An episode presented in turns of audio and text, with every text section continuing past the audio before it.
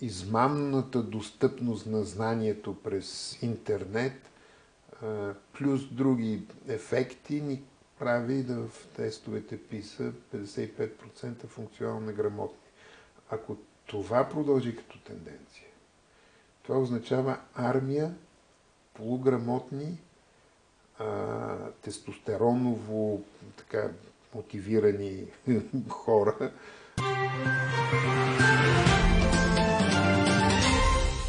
Последния месец на годината с моя гост ще направим един своеобразен обзор на това, което се случи през изминалите месеци и на това, което предстои за българската економика.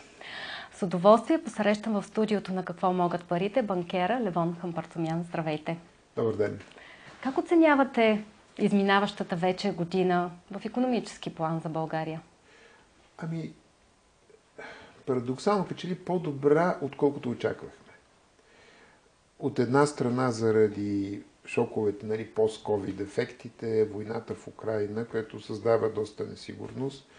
От друга страна, мисля, че политиците малко прекалиха в нагнетяване на усещане за, за криза или предстояща криза или катастрофа.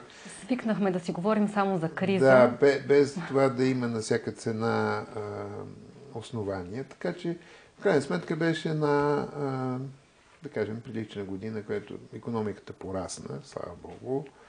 Може би можеше да расте повече, ако бехме подредени по малко по-различен начин, но това са ни възможности. Пропуснахме ли някакви шансове обаче? ние, през изминалата година? Пропускаме шансове а, от гледна точка на това, че света се пренарежда економически и разбира се и геополитически, а, защото фронта на войната вече от Беларус до, до Багдад, долу, нали, в смисъл с тези неща, които се случват в Близки изток, виждаме, че има сери, сериозни предпоставки за, за по-дългосрочни конфликти и така. А, от друга страна, последствията от covid ускориха процесите на, на скъсяване на веригите за доставка. Мисля, света вече не иска да бъде зависим до така висока степен от основно Китай и другите далекоисточни държави, които са, се развиват бързо, които са производителни, които бяха доста ефтини, вече не толкова. Може ли да го постигне обаче Европа, Штатите да направят... А, Штатите с повече, Европа по-малко. Европа, ако се откаже от а, а, начина по който е структурирана, например, зелената сделка. Значи, ако ти вържат ръцете и краката и ти кажат да тичаш а, с някой, който е с развързани ръце и крака, няма как да го надбягаш. Ако, за какво имам? Ако цената на енергията в Европа, а, благодарение на, как да кажа, на мечтите на, на зелените и там на хората около Урсула фон Дерлайн и така нататък, е няколко пъти по-скъпа, отколкото в Съединените щати и Азия, ми значи няма как да сме конкурентоспособни. Сега хубавата новина, разбира се, в това отношение е, че Марио Драги, който няма нужда да го кажем, че е един от така водещите финансисти, економисти на, на Европа, в момента пише доклад как конкурентоспособността на Европа да се повиши, нали, той да се представи там на Европейския съвет и така.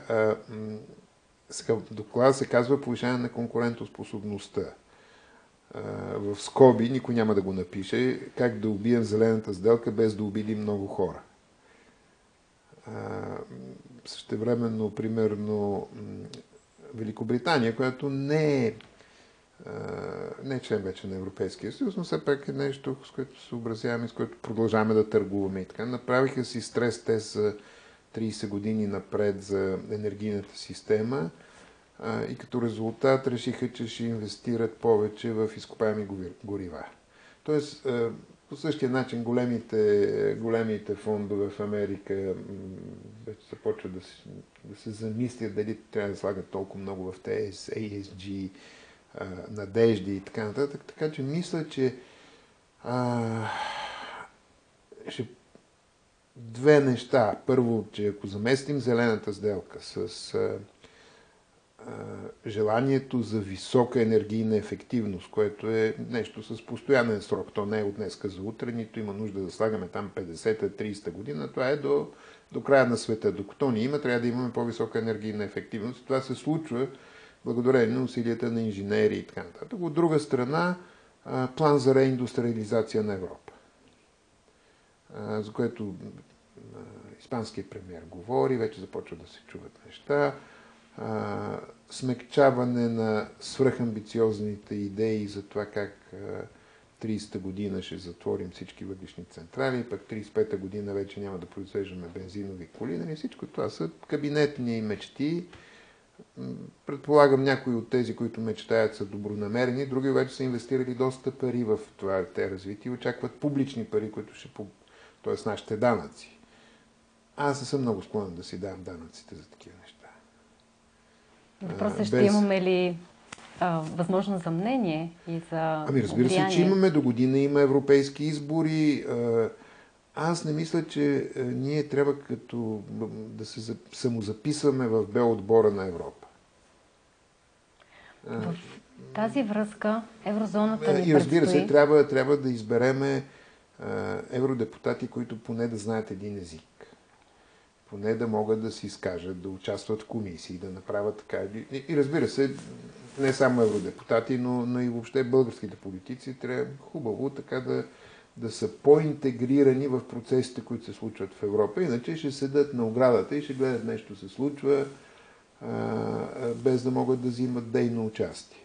Казате бе отбора, еврозоната Шенген все още предстоят ще ни се случи ли а, това включване в... Технически, а, технически двете неща са възможни. Въпросът е на доколко българската дипломация, българската екзекутива на държавата са в състояние това да го направят. Кое ни липсваше до сега? толкова години. Говорим за еврозоната, имаше едно Ми, такова дълги, отлагане. Дълги години мисля, че така питахме за еврозоната, че е, да ни Сами кажат не да ни кажат не. Нали? То има начин да питаш така, че да ти кажат да е, и, и начин да ти кажат не. Питахме така, че да ни кажат е, да. Същевременно, същевременно виждате, че страни от нашата черга, защото не говорим за някакви свръхразвити страни в сравнение с нас от Източна Европа, като Чехия. Нали? Там те са зад завоя. Те, разбира се, по техните си причини не искат веднага да влизат в еврозоната но те пък имат изключително стабилна валута и огромна индустриална база и управлявайки си курса на валутата, могат извън хората ще купуват повече мозърски кристал, повече шкоди, повече така. Така че те са... Няма нужда с тях да се сравнява, но може да се сравнява при Балтийските републики, с Словения, дори с Словакия до някъде. Така че мисля, че е, за економически активните хора, разбира се, целта за еврото е много важна. И още нещо много важно за еврозоната, което стана важно последните години, тя е геополитическата котва, която ни държи привързани в Европа и някакви злощастни избори, които биха изкарали е, тежки популисти, антиевропейски настроени, които ще искат да правят референдуми. Напоследък много не говорят, за това, но, но, но сме го чували и ако сме в еврозоната, те технически не могат да се справят с така задача. Европа обаче дава индикации за забавяне на економически растеж, някой говори да, за рецесия. Да. А, това как ще ни повлияе? Еми, ще ни, не само Европа, целият свят е на, на, на прага на, на Китай също забавя.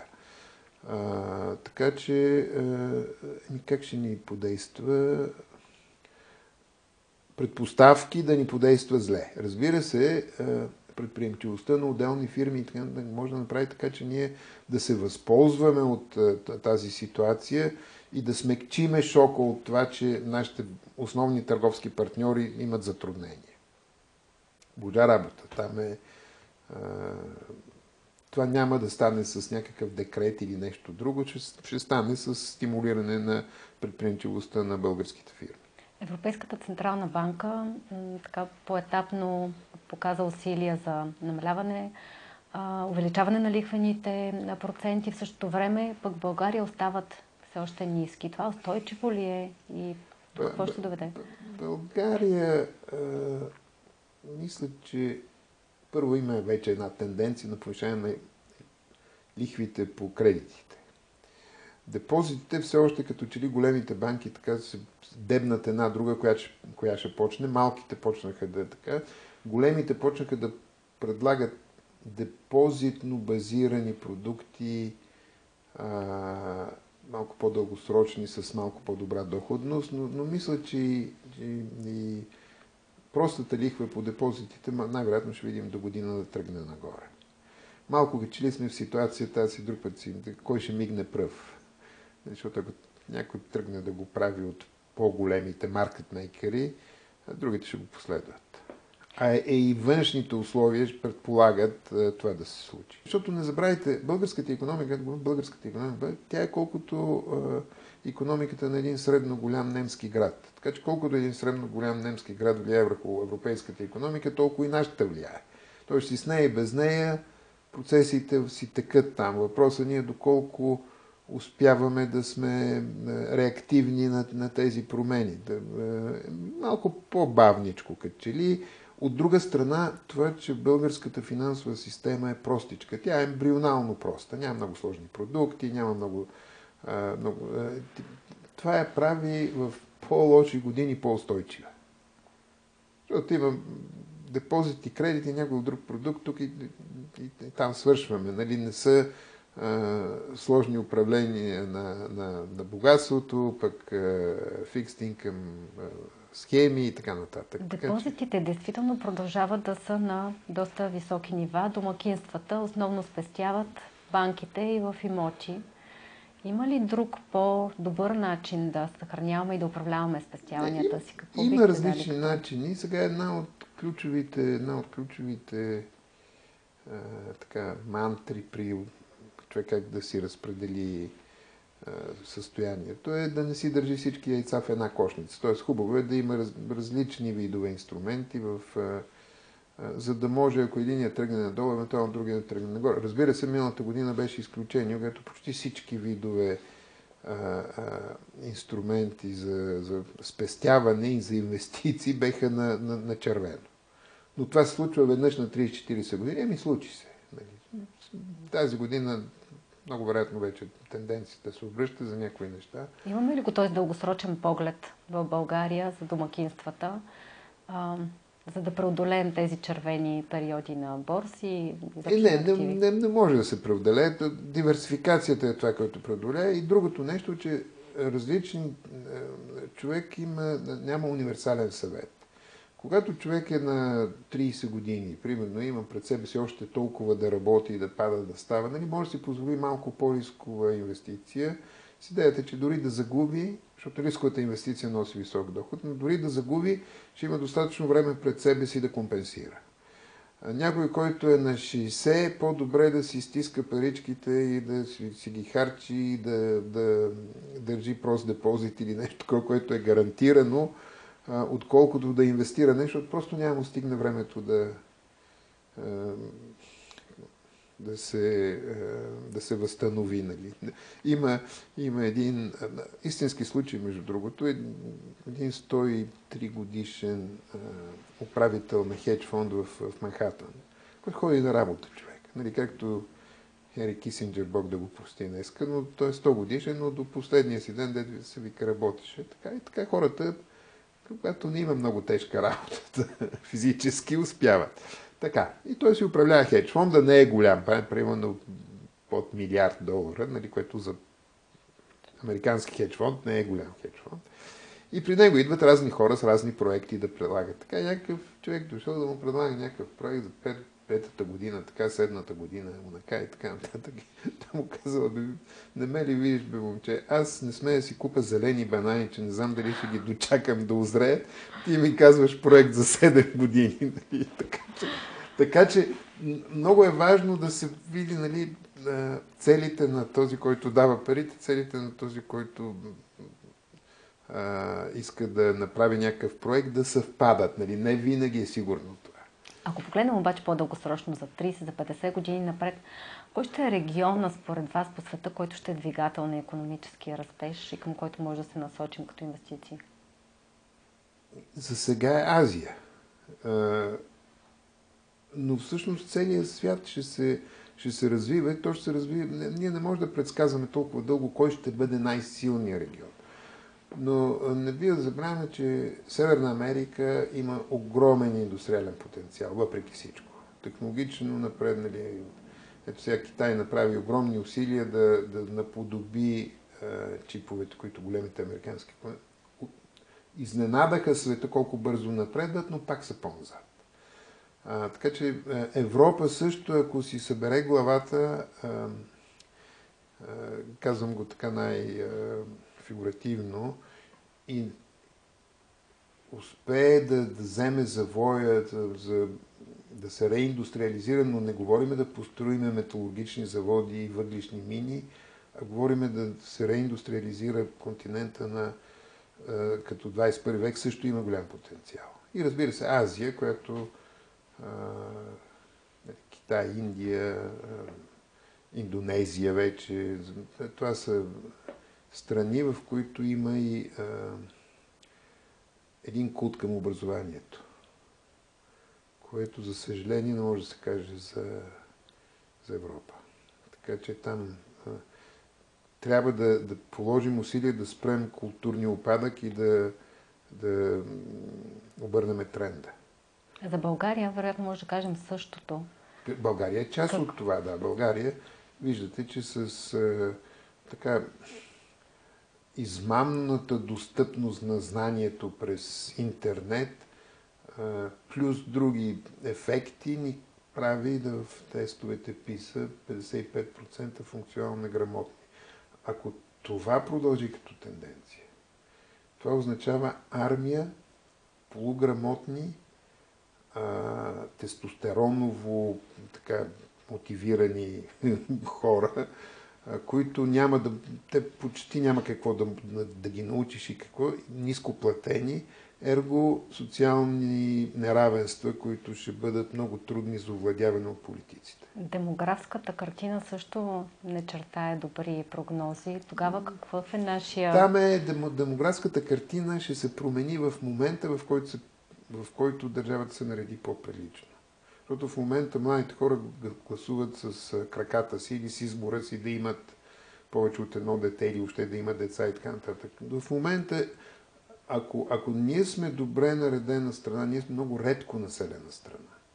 Много малко места в Европа може, както в България, да пътувате един час и да, да няма нито едно, всичко да е зелено около вас, такова нали, сред природата. Знаете, в Европа почти от един град влизаш в друг град а, ще дойдат хора, ако подредиме нещата.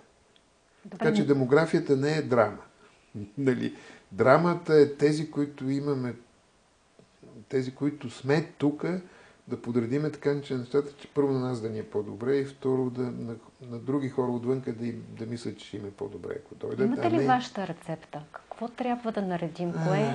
Еми няма рецепта. Като приоритети, няма. Ако, ако имаше рецепта, да щех да обявя, да, да, да кажа, да обявя гладна стачка и да легна примерно тук пред парламента, докато не стане. Но не е рецепта, ми са многогодишни системни усилия да се изграждат институции, да се изгражда инфраструктура, да се образоват хората. И примерно, образованието на хората не непременно е залог за успех на държавата. Една от, ще ви дам пример, една от най-образованите държави в света е Филипините по всички показатели, там всички тестове така нататък, те, хората си имат културно вградено желание да се образоват и се образоват. Само, че държавата не е добре наредена. Там са политически не е наредена, някакви партизани, пък премиера им там, президента им щеше да стреля по наркодилерите по улиците, да ги заснеме. Така, смисъл, а, и затова една от най-хубавите бизнеси в Филипините е да имаш агенция за експорт на хора, на работна ръка. А, моряци, момчетата отиват, стават моряци, капитани, нали, нещо там, попълват нуждата на света, а пък момичетата, камериерки, медицински сестри. Нали, и са търсени, добре платени, защото са така образовани, добре обичани, англоговорящи така. Така че ние, е, ние трябва, образовайки хората си, не да ставаме донор на, на останалия свят от работна ръка, а да създадем условия тези хора да искат да работят тук. И да останат тук и да живеят тук. И това не е просто да построиш е, две магистрали или нещо такова. В смисъл, ако искаме Северозапада да се насели наново, защото той е обезлюден, освен два пътя и, и скоростен интернет, трябва да се направи цялата инфраструктура, здравна, образователна, всички тези неща. Ако ги няма, няма кой да дойде. След влизането ни в Европейския съюз, като че ли няма една такава национална кауза, която да мотивира да дава път на държавата. Виждате ли такъв обединител? Имаме ли нужда изобщо от от такава защо, мотивация. Защо трябва да имаме национална кауза? Националната кауза да живеем по-добре. Да бъдем свободни, ние сме свободни да пътуваме, свободни да търгуваме, задължени сме да сме образовани по Конституция. Нали? Образованието е задължително и безплатно. Но това, че една част от българите образу... избират да не се образоват, еми не, може би това задължение трябва да се по някакъв начин да се налага с някакъв вид принуда. Да се върнем към банковия сектор. Се почва да се говори за дигиталното евро. Как мислите, че ще просъществува този проект? Ами, труден проект е, защото то беше до някъде... освен това, различни хора разбират различни неща по дигитално евро. Нали, ако по някакъв начин е някакъв нов вариант, в който ролята на... Защото тези дигитални квази-валути се създадоха, за да, за да обезличат ролята на централните банки.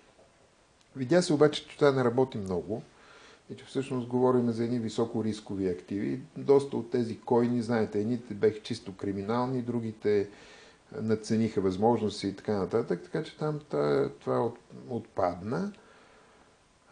Също време други хора, за други хора пък дигиталното евро, то вече съществува, защото ние така иначе безналично плащаме, имаме достъп до парите си 24-7. Тази дигитализация, която се случи все повече и с навлизането и на изкуствения интелект в банковия сектор, как промени изобщо услугите и а, не, изкуственият интелект, изкуственият интелект само усилва способностите на тези, които имат естествен интелект. Той няма как да бъде, да замести естествения интелект и никога няма да може. Все повече се говори, че цели професии ще отпаднат с развитието. Да, защо, професии, които са...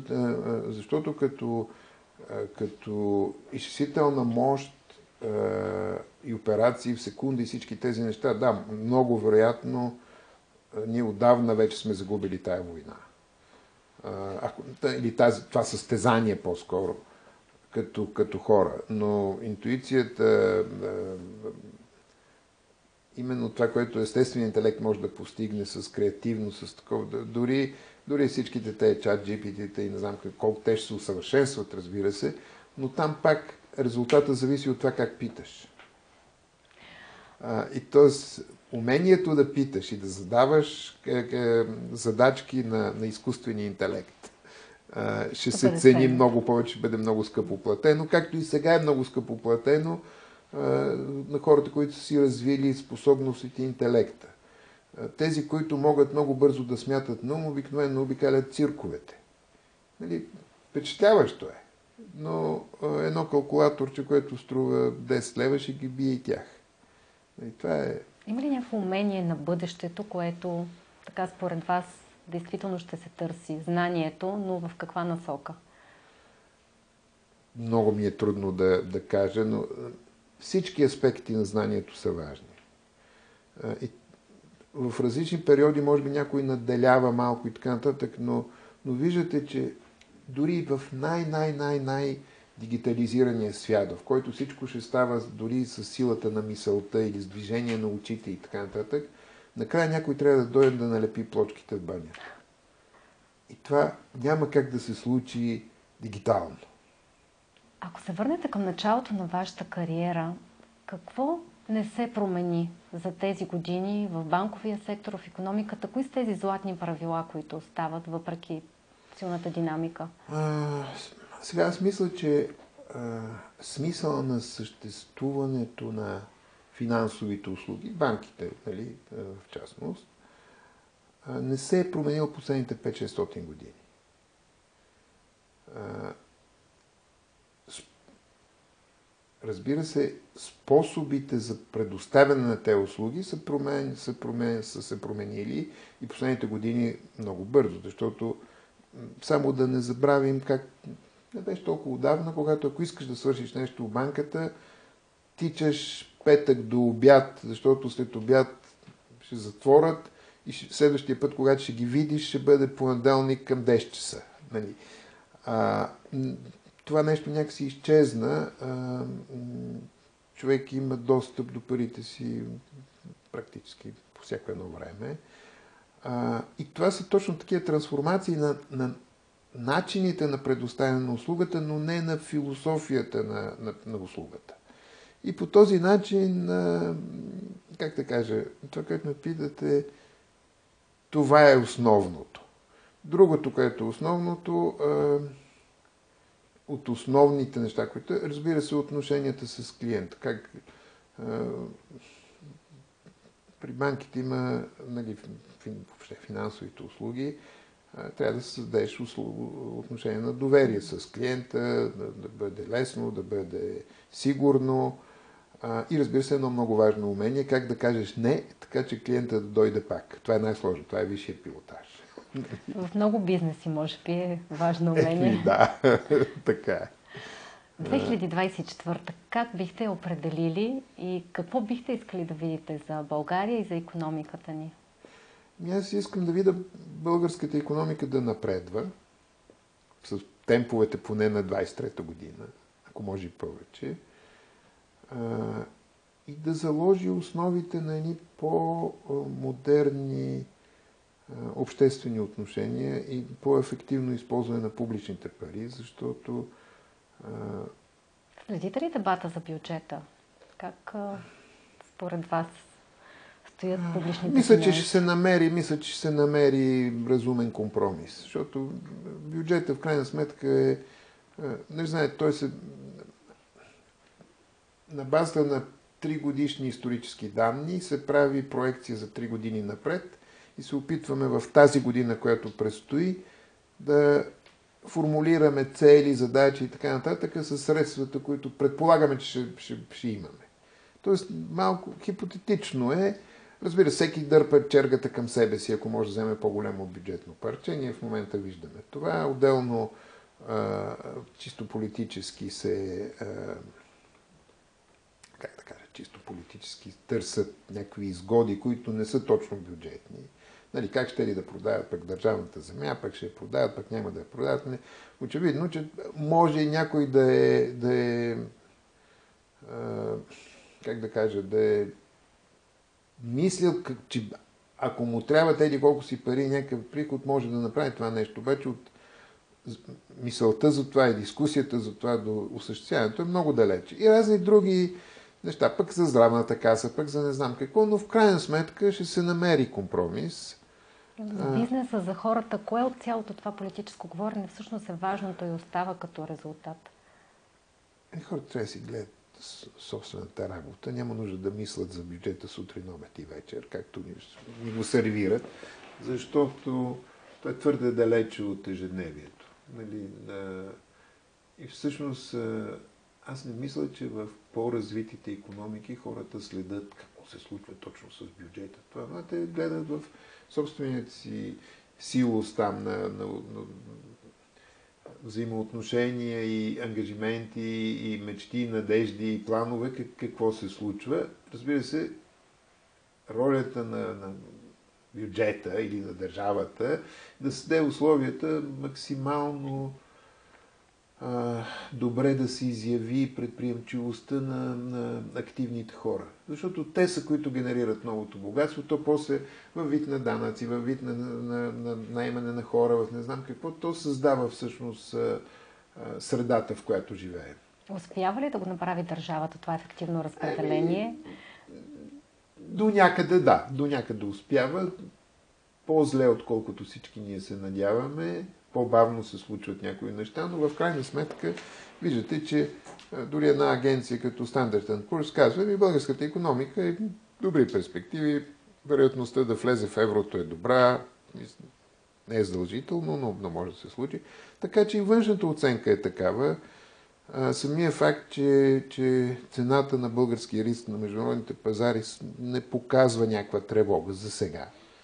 А, и така. Така че аз мисля, че а, може, би, може би е хубаво да, да обясня на хората, че те са тези, които създават новото богатство, а не бюджета, който е план за това как, как, да се изхарчат. как ще се изхарчат парите, които те са създали. Нали, ако те не създадат ново богатство, този план отива в е, така наречената кръгла папка. На финала един бърз блиц. Вашата асоциация, една дума, която бихте казали за следващата година, чуете Европа.